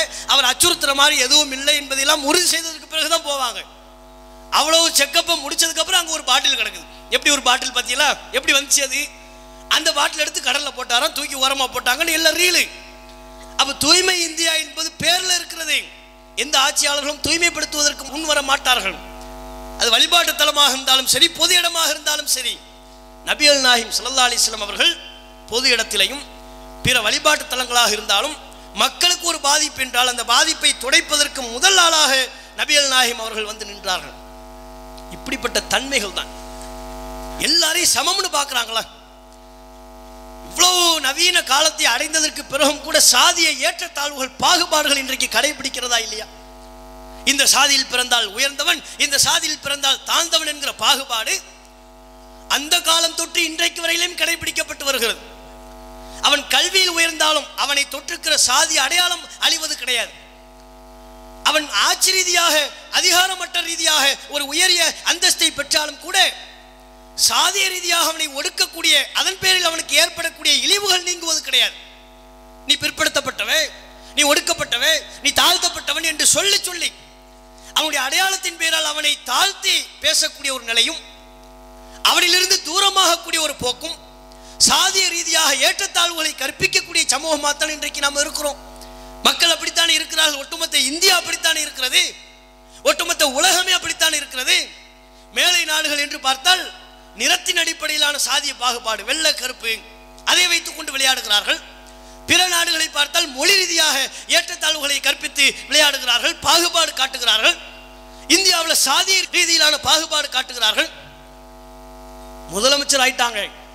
வழிபாட்டு தலங்களுக்கு போறாங்க. அவங்க வழிபாட்டு தலத்துக்கு சித்தன்ராம் மாஞ்சி என்கிற ஒருவர் முன்னால் முதல்வராக இருந்தாரு அவர் முதல்வராக இருக்கின்ற பொழுதே எவ்வளவு உயரிய பொறுப்பு. அந்த பொறுப்பை அலங்கரித்து கொண்ட நிலையிலேயே அவங்க மாநிலத்துக்கு உட்பட்ட ஒரு வழிபாட்டு தலத்துக்கு போனாங்க. போயிட்டு வந்த உடனே கோயில் நிர்வாகம் என்ன முடிவு செய்தார்கள் தெரியுமா? கோயிலை சுத்தப்படுத்துகிறார்கள். வழிபாட்டு தலத்தை சுத்தப்படுத்துகிறார்கள். மாஞ்சி அவர்கள் எந்த பகுதியில் எந்த கல்லை தொட்டு வணங்கினாரோ அந்த கல்லை எல்லாம் தண்ணீரை ஊற்றி கழுவினார்கள். எப்பேற்பட்ட சாபக்கேடு ஒரு முதல்வர் என்கிற பொறுப்பை அலங்கரித்ததற்கு பிறகும் அவரை தொற்றுக்கிற சாதிய அடிப்படையிலான பாகுபாடு அவரை விட்டு நீங்களே. கோயில் நிர்வாகம் இதை கடைபிடித்தார்கள். குடியரசுத் தலைவராக இருந்தும் நமது நாட்டில் குடியரசுத் தலைவர் என்கிற உயரிய பொறுப்பை வகித்ததற்கு பிறகும் கூட சாதிய பாகுபாடுகள் அவர் குடியரசுத் தலைவர் என்பதையும் தாண்டி அவரின் மீது பார்க்கப்பட்டதா இல்லையா? ஏற்றத்தாழ்வு கற்பிக்கப்பட்டதா இல்லையா? தமிழகத்தில் டோட்டலாக ஒளிஞ்சிருச்சா? இன்றைக்கு புதிய ஆட்சியை பெரிய பட்டியலை விட்டிருக்கிறார்கள். இன்றைக்கும் தமிழகத்தில் நூற்றுக்கணக்கான கிராமங்களில் இரட்டை குவளை முறை இருக்கிறது சாதிய பாகுபாடு இருக்கிறது. உயர் சாதி என்று கருதப்படுபவனாக இருந்தால் அவனுக்கு ஒரு பாத்திரம் அவனுக்கு ஒரு டம்ளரு.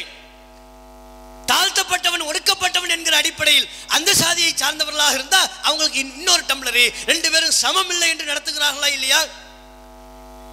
தீண்டாமை சுவர் என்று ஒரு சுவரை சொல்லி அதன் பேரில் ஏற்பட்ட எத்தனையோ பல மனித உயிரிழப்புகள் எல்லாம் மேட்டுப்பாளையம் பகுதிகளில் நம்ம பார்க்கலையா?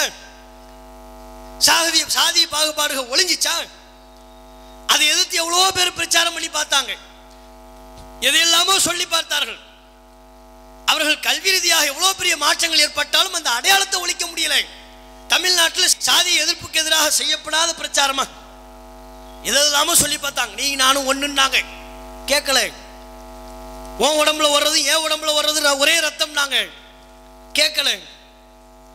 இப்படி பல பொய்யான கற்பிதங்களையும் தத்துவங்களையும் அல்லது சரியாக இருந்தால் கூட பொருந்தாத தத்துவங்களையும் சொல்லி சமப்படுத்த முயற்சித்தார்கள். அது நடைபெறல. இன்றைக்கும் தீண்டாமை கொடுமைகள் இருக்கிறது. சாதிய கொடுமைகள் இருக்கிறது. ஆனா முஸ்லீம்கிட்ட இருக்கான்னு பார்த்தீங்களா உங்க அருகாமையில் எவ்வளவு முஸ்லீம்கள் இருக்கிறாங்க? பிறமத அன்பர்கள்ட்ட சகோதரிகள்கிட்ட கேட்கிறோம் உங்க அருகாமையில இந்த சபையில் மட்டுமல்ல நீங்க வசிக்கிற வீடுகள்ல கூட எல்லாம் நம்ம தொப்புள் கொடி உறவாத்தன பழகிக்கிட்டு இருக்கிறோம். தொப்புள் கொடி உறவுகளாக பழகி கொண்டிருக்கக்கூடிய இந்த சூழ்நிலையில உங்க பக்கத்துல பல முஸ்லிம்கள் இருப்பாங்க. அந்த முஸ்லிம்களுக்கு மத்தியில சாதிய பாகுபாடை நீங்க பார்த்துருக்கிறீங்களா? இவனை தொடக்கூடாது இவன் பக்கத்துல போகக்கூடாது இவன் பக்கத்துல உட்காரக்கூடாது. இவன் பிற்படுத்தப்பட்டவன் இவன் ஒடுக்கப்பட்டவன் இவன் எச்சில சாப்பிடக்கூடாது. அவன் எந்த டம்ளரை தொட்டானோ அந்த டம்ளரை நம்ம தொற்றக்கூடாது. அவன் எந்த டம்ளரில் வாய் வச்சு குடித்தானோ அந்த டம்ளர்ல வாய் வைத்து குடித்து விடக்கூடாது. இப்படியெல்லாம் பாகுபாட்டை பார்க்கிற ஒரு முஸ்லீமை நீங்கள் காட்டுங்க பார்ப்போம் முஸ்லீம்கிட்ட இருக்கா? பிற மக்கள்கிட்டையும் பாகுபாடு பார்ப்பதில்லை. முஸ்லிம்கள் எங்களுக்குள்ளேயும் நாங்கள் பாகுபாடு பார்க்கறது இல்லையே? நாங்களும் ஒரு காலத்தில் உங்களை போன்றவர்கள் தானே எல்லாம் நம்ம மூதாதையர்கள்லாம் ஒன்னாத்தில் இருந்தாங்க. ஒரு காலத்தில் உங்களை போல நாங்களும் பல்வேறு சாதிய அடுக்குகளில் இருந்தவர்கள் தான் எங்களுடைய மூதாதையர்கள் அதில் இருந்தவர்கள் தான் இன்னைக்கு கேட்டு பாருங்க. எந்த சாதியிலிருந்து நாங்க வந்தோம்? முஸ்லிம்கள்ட்ட கேளுங்க. தெரியாது. உங்க உங்க முந்தைய தலைமுறை என்ன சாதி? தெரியாது. நாங்கள் எங்களுடைய மூதாதையர்கள் எந்த சாதி என்றே எங்களுக்கு தெரியவில்லை என்கிற அளவிற்கு இந்த இஸ்லாமிய மார்க்கம் எங்களுடைய உள்ளத்திலிருந்தும் செயல்பாட்டிலிருந்தும் சாதி அடையாளத்தை அடியோடு துடைத்து எரிந்திருக்கிறது என்று சொன்னால் என்ன காரணம்? முகமது நபிகள் அவர்கள் போதித்த போதனை. அனைவரும் சமம் என்பதை எப்படி சொன்னார்கள் தெரியுமா? ஒரு அர்த்தத்தை காட்டி சொல்லல. நிறத்தை காட்டி மொழியை காட்டி சொல்லல. நம்ம எல்லாம் ஒரு மொழி பேசுறோம் அப்படின்னு சொல்லல. சொல்ல போனா இன்றைக்கு சமம்னு பேசக்கூடியவங்களாம் யாராக இருப்பாங்க தெரியுமா? பிற்படுத்தப்பட்ட சமூகத்தை சார்ந்தவங்க தான் பேசுவாங்க. ஒரு உயரிய சமூகத்தை சார்ந்தவர்கள் ஒட்டுமொத்த ஒரு அமைப்பாக ஒட்டுமொத்த ஒரு பெருந்திரளாக நம்ம எல்லாரும் சமம்னு சொல்றாங்களா? அனைவரும் சமம் என்று சொல்ல பிரச்சாரம் செய்பவர்கள் யாராக இருப்பார்கள்? பிற்படுத்தப்பட்ட சமூகத்திலிருந்து வந்தவர்கள் தான் நம்ம எல்லாரும் சமம்ங்கிறாங்க. ஆனால் முகமது நபிகள் டோட்டல் நேர் டிஃப்ரெண்ட் டோட்டலா வித்தியாசம். அன்றைக்கு அரபுலகத்தில் குறைஷி என்கிற ஒரு குலம் இருந்தது கோத்திரம் இருந்தது ஒரு குடும்பம் இருந்தது. அந்த குடும்பம் தான் உயரிய குடும்பம் என்று மதிக்கப்பட்டது அரபு மக்கள் மத்தியில். அந்த குலத்திலிருந்து முகமது நபிகள் வந்தாங்க. அரபு மொழிதான் உயரிய மொழி என்று மொழி வரி அந்த மக்களுக்கு இருந்தது. அந்த மொழி பேசக்கூடியவர்களாகத்தான் முகமது நபிகள் அவர்கள் இருந்தார்கள். எந்த குலம் உயரிய குலம் என்று கருதப்பட்டதோ அந்த குலத்தில் பிறந்து எந்த மொழி உயரிய மொழி என்று கருதப்பட்டதோ நம்பப்பட்டதோ அந்த மொழியை பேசிக்கொண்டேன். உனக்கு குலப்பெருமை இருக்கக்கூடாது மொழிப்பெருமை இருக்கக்கூடாது இனவரை இருக்கக்கூடாது நாம் அனைவரும் ஒரு தாய் ஒரு தந்தைக்கு பிறந்த மக்கள் என்று சொன்ன ஒரே தலைவர் முகமது நபிகள் நாயகம் சல்லா அலிஸ்லாம் அவர்கள். சொன்ன அந்த பிரச்சாரத்தின் விளைவாக இதை வெறும் வாய் வார்த்தையாக சொல்லாமல் மக்கா என்கிற புனித பள்ளிக்கு மதீனாவில் உள்ள நபி அவர்கள் கட்டியெழுப்பிய புனித பள்ளிகளுக்கு பாங்கு சொல்பவர்களாக அழைப்பு கொடுப்பவர்களாக பிற்படுத்தப்பட்ட சமூகத்தை சார்ந்தவர்களை அழைத்தார்கள். ஏன்? எல்லாம் சமம். மக்களுக்கு தலைமை தாங்கி தொழுகை நடத்தி வைக்கக்கூடிய இமாம் என்கிற அந்த பொறுப்பை பிற்படுத்தப்பட்ட சமூகத்திற்கு வழங்கினார்கள். அனைவரும் சமம். நாங்கள் எல்லாரும் ஒண்ணு. இன்னைக்கு என்ன தலைவர்கள் அப்படி இருக்கிறாங்க? அனைவரும் சாதி அடையாளத்தை அடிப்படையாக கொண்டு ஆட்சி செய்பவர்களாகத்தான் இருக்கிறார்களே ஒழிய அதை மக்களிடமிருந்து வேரோடு வேரடி மண்ணோடு பிடுங்கி எறிய வேண்டும் என்கிற நோக்கத்தில் யார் இருக்கா? அதை ஒழிப்பதற்காக பாடுபடக்கூடியவர்கள் இங்கே யார் இருக்கிறாங்க? முகமது நபிகள் அவர்கள் சொன்னாங்க. மொழிவரி கூடாதுன்னாங்க. நிறவரி கூடாதுன்னாங்க. உயரிய மொழி என்று கருதப்பட்ட அரபி மொழியை பேசிக்கொண்டே சொன்னார்கள். லா ஃபதுல் அலி அரபியின் அலா அஜமியின் ஒருவர் அரபி மொழி பேசுகிறார் என்பதற்காக வேண்டி பிற மொழி பேசுபவர்களை விட அரபு மொழி பேசுபவருக்கு எந்த சிறப்பும் இல்லை சொன்னார்கள் முகமது நபிகள் அவர்கள். அரபு மொழி பேசிக்கொண்டே சொன்னாங்க இந்த மொழிக்கு எந்த சிறப்பும் இல்லை. அரபு மொழி பேசாத ஒருவனும் அரபு மொழி பேசுகிற ஒருவனும் சமம். இன்னைக்கு அப்படியே நம்ம நாட்டில் இருக்கு. ஹிந்தி தான் பெருசுங்கிறாங்க. சமஸ்கிருதம் தான் உயர்ந்து உயர்ந்ததுங்கிறாங்க. ஒவ்வொரு மொழி பேசுபவர்களும் தங்களது மொழியை உயர்த்தி பிடிக்க வேண்டும் என்பதற்காக பிற மொழிகளை மட்டப்படுத்தி தங்களுடைய மொழியை மாத்திரமே தூக்கி பிடிப்பவர்களாக இருக்கிறார்களா இல்லையா? ஹிந்தியை இப்போ திணிக்க முற்படுறாங்கல்ல? எதன் பேரில் மத்திய ஆட்சியாளர்கள் ஒன்றிய ஆட்சியாளர்கள் ஹிந்தியை திணிக்க முற்படுறாங்க? ஐஐஎம் ஐஐடி படிக்கக்கூடிய மாணவர்கள் இனி வரும் காலங்களில் தேர்வுகள் எழுதுவதாக இருந்தால் கூட ஆங்கிலத்தில் எழுதக்கூடாது ஹிந்தியில் எழுதணும். ஆலோசித்துக் கொண்டிருக்கிறார்கள் சட்டம் ஏற்ற துடித்துக் கொண்டிருக்கிறார்கள். தேர்வு எழுதுறது மட்டுமல்ல அவங்க அந்த கல்வியை படிப்பதாக இருந்தால் கூட ஹிந்தியில் தான் படிக்கணும். ஆங்கிலத்தில் படிக்கக்கூடாது ஹிந்தி மொழியை கட்டாயமாக்கணும் என்பதற்கு துடித்துக் கொண்டிருக்கிறார்கள். என்ன காரணம்? இந்த மொழி தான் பெருசு. ஹிந்தி தான் உயரியது. இதுதான் இந்திய நாட்டுக்கு அடையாளமா இருக்க வேண்டிய விளங்க வேண்டிய மொழி என்று ஒரு மொழி வரி பிடித்து செயல்படுகிற ஆட்சியாளர்களை தான் பார்க்குறோம். அப்போ முகமது நபிகள் அவர்கள் அனைவரும் சமம் என்கிற கொள்கையை நிலைநாட்டினார்கள் சாதிய பாகுபாடு பார்க்காது. மொழி அடிப்படையில் பாகுபாடு பார்க்காது. நிறத்தின் அடிப்படையில் பாகுபாடு பார்க்காது. நம்ம மேலை நாடுன்னு சொல்றோம். அந்த மேலை நாட்டில் கூட நிறத்தின் அடிப்படையிலான பாகுபாடு இருக்கா இல்லையா? கருப்பின மக்களுக்கு குரல் கொடுப்பவர்கள் யாரா இருப்பாங்க? பெருந்திரளா வெள்ளையின மக்கள் குரல் கொடுப்பாங்களா? ஒருவரோ ரெண்டு பேரோ குரல் கொடுப்பாரு. கருப்பின மக்கள் அவர்களுக்காக வேண்டி குரல் கொடுக்கக்கூடியவர்களாக கருப்பின மக்கள் தான் இருக்கிறார்கள். என்ன காரணம்? அவன் ஒடுக்கப்பட்டவன் நிறத்தின் அடிப்படையில் ஒடுக்கப்பட்டவன் என்று அந்த சமூகம் பார்க்கிறது. கல்வியில் அவர்கள் என்றைக்கோ முன்னேறி இருந்தும் கூட அறிவியல் ரீதியாக தொழில்நுட்ப ரீதியாக என்றைக்கோ அவர்கள் முன்னேறி இருந்தும் கூட நிற அடிப்படையில் பாகுபாடு அங்கே பார்க்கப்படுதே. வெள்ளையன் தான் சிறப்பானவன். அவன் தான் மதிப்பு மிக்கவன் கருப்பாக இருந்தால் அவனுக்கு மதிப்பு கிடையாது. இதுதானே மேற்குலக சொல்லி தந்த பாடம். இந்த பாடத்தை எப்படியெல்லாம் நமக்கு சொல்லி நம்ம உள்ளத்தில் கூட எப்படி விதைச்சார்கள்?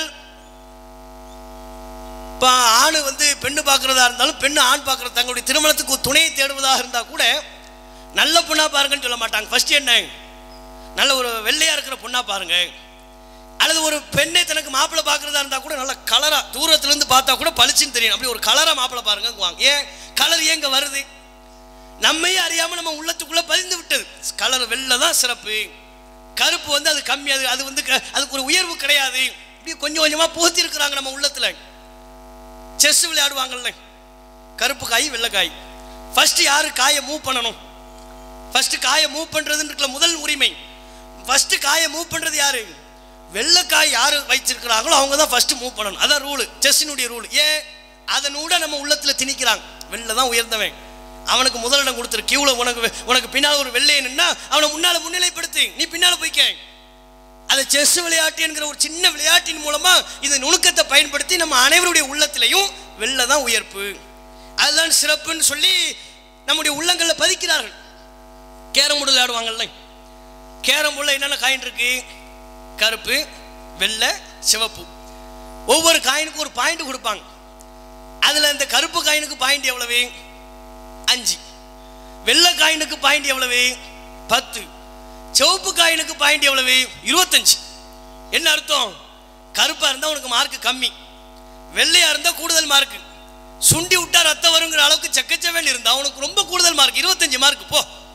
இது எல்லாம் இந்த சின்ன சின்ன விளையாட்டின் மூலமாக கூட மேற்கத்திய நாடுகள்ல இருந்து நம்ம உள்ளத்துல நிறத்தின் அடிப்படையிலான பாகுபாட்டை நம்ம உள்ளத்துல திணித்திருக்கிறார்கள். முகமது நபிகள் என்ன சொன்னாங்க தெரியுமா? அப்படிலாம் எந்த சிறப்பும் இல்லைன்ட்டாங்க. லா ஃபதுல் அலி அஹ்மர் அலா அஸ்வத் ஒரு சிவப்பா இருக்கிறவனுக்கு கருப்பாக இருப்பவனை விட எந்த சிறப்பும் இல்லை எந்த தனி சிறப்பும் கிடையாது. அந்த அனைவரும் சமம். நீ எந்த நிறத்தில் இருந்தாலும் சரி எந்த மொழி பேசுபவனாக இருந்தாலும் சரி அனைவரும் சமம் என்கிற கொள்கையை முகமது நபிகள் அவர்கள் நிலைநாட்டினார்கள். அப்படிப்பட்ட ஒரு சமூகத்தை உருவாக்கிட்டாங்களே. நீங்க தமிழ்நாட்டில் உள்ள முஸ்லீம்களை மட்டும் பார்க்க வேண்டாம். முஸ்லீம்கள் எங்கெல்லாம் இருக்கிறாங்களோ அங்கெல்லாம் போங்க. அந்த தேசத்துக்கெல்லாம் போங்க அந்த நாட்டுக்கெல்லாம் போங்க. அந்த முஸ்லீம்கள்ட்ட போய் நீங்க எந்த சாதின்னு கேளுங்க தெரியாது.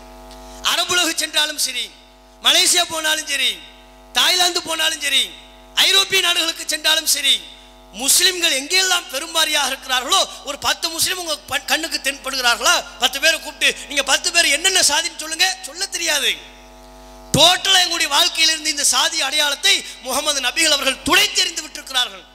நாங்களே உங்களுக்கு ஒரு பாடமா இல்லையா? இப்படி வரலாறுகளை படிக்கின்ற பொழுது முகமது நபிகள் அவர்கள் இவ்வளோ பெரிய ஒரு புரட்சியை இவ்வளோ பெரிய ஒரு மாற்றத்தை வெறும் இருபத்தி மூன்று ஆண்டு காலத்தில் சாதிச்சிருக்கிறாங்கன்னா சும்மாவா பெண்கள் விஷயத்தில் எவ்வளவு பாடுபட்டிருக்கிறாங்க தெரியுமா? பெண்களினுடைய உரிமையை நிலைநாட்டுவதற்கு இன்னைக்கு நவீன காலகட்டத்தில் பெண்களுக்கு சொத்துரிமை வேண்டும் என்பதெல்லாம் எந்த காலத்தில் ஏற்றப்பட்டது? இப்போ சமீபத்தில் ஒரு பத்து இருபது முப்பது வருஷத்துக்கு முன்னால திமுக ஆட்சியில் தான் பெண்களுக்கு சொத்துரிமை வேண்டும் என்று ஒரு தனி சட்டத்தை போட்டு கொண்டு வந்தாங்க. அதுக்கு முன்பு வரையிலையும் பெண்களுக்கு சொத்தில் பங்கு கிடையாது. உரிமை கேட்க இயலாது. சட்டப்படி. அப்படித்தானே இருந்துச்சு? முகமது நபிகள் அவர்கள் ஆயிரத்தி நானூறு ஆண்டுகளுக்கு முன்பே பெண்களுக்கு வாங்கி தந்த உரிமைகள் என்ன தெரியுமா? சொத்துரிமை வழிபாட்டு உரிமை திருமணத்தை தன்னுடைய மணமகனை தேர்வு செய்யக்கூடிய உரிமை பிடிக்காவிட்டால் கணவனை விவாகரத்து செய்யக்கூடிய உரிமை. எத்தனை உரிமைகளை முகமது நபிகள் அவர்கள் எந்த சட்ட போராட்டமும் இல்லாமல் ஒரு காலத்தில் கன்னியாகுமரி திருவிதாங்கூர் சமஸ்தானம் என்று சொன்னால் அந்த பகுதியில் உள்ள பெண்கள் தங்களுடைய மாறை மறைத்துக் கொள்ள இயலாது. பிற்படுத்தப்பட்ட சமூகத்தை சார்ந்த பெண்களாக இருந்தால் தங்களுடைய மானத்தை மறைத்துக் கொள்வதற்கு கூட அவர்களுக்கு உரிமை வழங்கப்படாமல் இருந்தது. மாறு வரி என்று சொல்லி மார்புக்கு வரி வாங்கிய காலம் கொடுமையான காலகட்டம். அதை தாண்டி அதை மீறி யாரேனும் ஒரு பெண் பிற்படுத்தப்பட்ட சமூகத்தை சார்ந்த ஒரு பெண் தன்னுடைய மாரை மறைத்துக் கொள்ள ஆடை அணிந்தால் அவருடைய மார்கள் வெட்டி தூக்கி எறியப்படும் என்கிற கொடும் சட்டம் இருந்தது. நம்ம தமிழ்நாட்டில் திருவிதாங்கூர் பகுதிகளில் திருவிதாங்கூர் சமஸ்தானம் என்று சொல்வார்கள். ஆனால் ஆயிரத்தி நானூறு ஆண்டுகளுக்கு முன்பே பெண்கள் தங்களுடைய கண்ணியமான ஆடையை அணிந்து கொள்ளக்கூடிய உரிமை ஹிஜாப் என்கிற கண்ணியமான ஆடையை மானத்தை மறைத்துக் கொள்ளக்கூடிய உரிமையை பெற்று தந்தார்கள். மேலாடை அணிவதற்கு போராட வேண்டிய காலம் இருந்தது. ஆயிரத்தி நானூறு ஆண்டுகளுக்கு முன்பே ஹிஜாபி அணிவதற்கு எந்த போராட்டமும் தேவையில்லாத அளவிற்கு முகமது நபிகள் அவர்கள் அந்த உரிமையை பெற்று தந்தார்கள். சொத்துரிமை பெறுவதற்கு போராட வேண்டிய தேவை இருந்தது. ஆயிரத்தி நானூறு ஆண்டுகளுக்கு முன்பே எந்த போராட்டமும் இல்லாமல் சின்ன விதமான ஒரு ஒரு ஒரு கோரிக்கை கூட இல்லாமல் அந்த உரிமையை முகமது நபிகள் அவர்கள் பெற்று தந்தாங்க. இப்படி நீங்கள் நடுநிலை பார்வையோடு முகமது நபிகள் அவர்களுடைய வரலாறை படிச்சு பார்த்தா அனைவரும் ஒப்புக்கொள்வார்கள். அவர் இறை தூதரா இல்லையா என்பதில் கூட அவர்களுக்கு சந்தேகம் இருக்கலாம். அது அவர்களின் தனிப்பட்ட விருப்பம். ஆனால் அவர்கள் சந்தேகமே இல்லாமல் ஒரு முடிவுக்கு வருவார்கள். இந்த மனிதர் இந்த வரலாற்றுக்கு சொந்தக்காரர் நிச்சயம் ஒரு மகத்தான மனிதர் மா மனிதர் என்கிற முடிவுக்கு வருவாங்க. ஏன்? நம்ம இந்த பொதுக்கூட்டத்தினுடைய ஒரு முக்கிய அம்சமே பரிசளிப்பு நிகழ்ச்சி. எதற்கான பரிசளிப்பு நிகழ்ச்சி? முகமது நபிகள் அவர்களை பற்றி பிரமத அன்பர்கள் சகோதரிகள்கிட்ட நபிகளை பற்றி நீங்கள் என்ன தெரிஞ்சு வச்சிருக்கிறீங்க? அதை நீங்கள் ஒரு கட்டுரையை எழுதி தாங்கன்னு சொல்லி ஒரு போட்டி நடத்தியிருக்கிறோம். பல பிரமத அன்பர்கள் தொப்புள்கூடிய உறவுகள்லாம் அந்த போட்டியில் பங்கெடுத்திருக்கிறார்கள். ஆர்வத்தோடு நம்முடைய விருந்தாளிகளாக மழையின் போது கூட சாரல் தூவக்கூடிய இந்த நிலையிலும் கூட துவக்கத்தில் இந்த நிகழ்ச்சி துவங்குவதற்கு முன்பிலிருந்து இப்போது வரையிலும் அமர்ந்து கொண்டிருக்கிறார்கள். அவங்களும் பரிசு பெற இருக்கிறார்கள். அப்போது நமது நிகழ்ச்சி பொறுப்பாளர்களை நிர்வாகிகளை சந்தித்து பல பிரமத அன்பர்கள் சகோதரிகள் தெரிவித்த விஷயம் என்ன தெரியுமா? முகமது நபிகள் அவர்களை பற்றி எங்களுக்கு பல விஷயம் தெரியாமல் இருந்துச்சு. ஆனால் புத்தகத்தில் அவருடைய வரலாறுகளை படிக்கின்ற பொழுது இப்பேற்பட்ட வரலாற்றுக்கு சொந்தக்காரரா? தன்னை அவர் கடவுள் என்று சொன்ன நபர் என்று நாங்கள் நினைத்தோம். ஆனால் தனக்கு கடவுள் தன்மை இல்லை என்று சொன்ன ஒரு ஆன்மீக தலைவராக அல்லவர் அவர் காட்சியளிக்கிறார் என்றெல்லாம் சிலாகித்து கொண்ட நிகழ்வுகளை தான் பார்க்கும். அப்ப நாம எந்த நோக்கத்தில் நிகழ்ச்சி நடத்தினோமோ? முகமது நபிகள் அவர்களுடைய உண்மை வரலாற்றை மக்கள் மத்தியில் கொண்டு போய் சேர்க்க வேண்டும் என்பதுதான் நமது நோக்கம். அந்த நோக்கத்தை ரப்புல் ஆலமின் நிறைவேற்றி தந்திருக்கிறான். பிரமத அன்பர்கள் சகோதரர்களுக்கு மத்தியில் முகமது நபிகள் அவருடைய வாழ்க்கை வரலாறு தூய வாழ்க்கை வரலாறு கொண்டு போய் சேர்ப்பிக்கப்பட்டிருக்கிறது.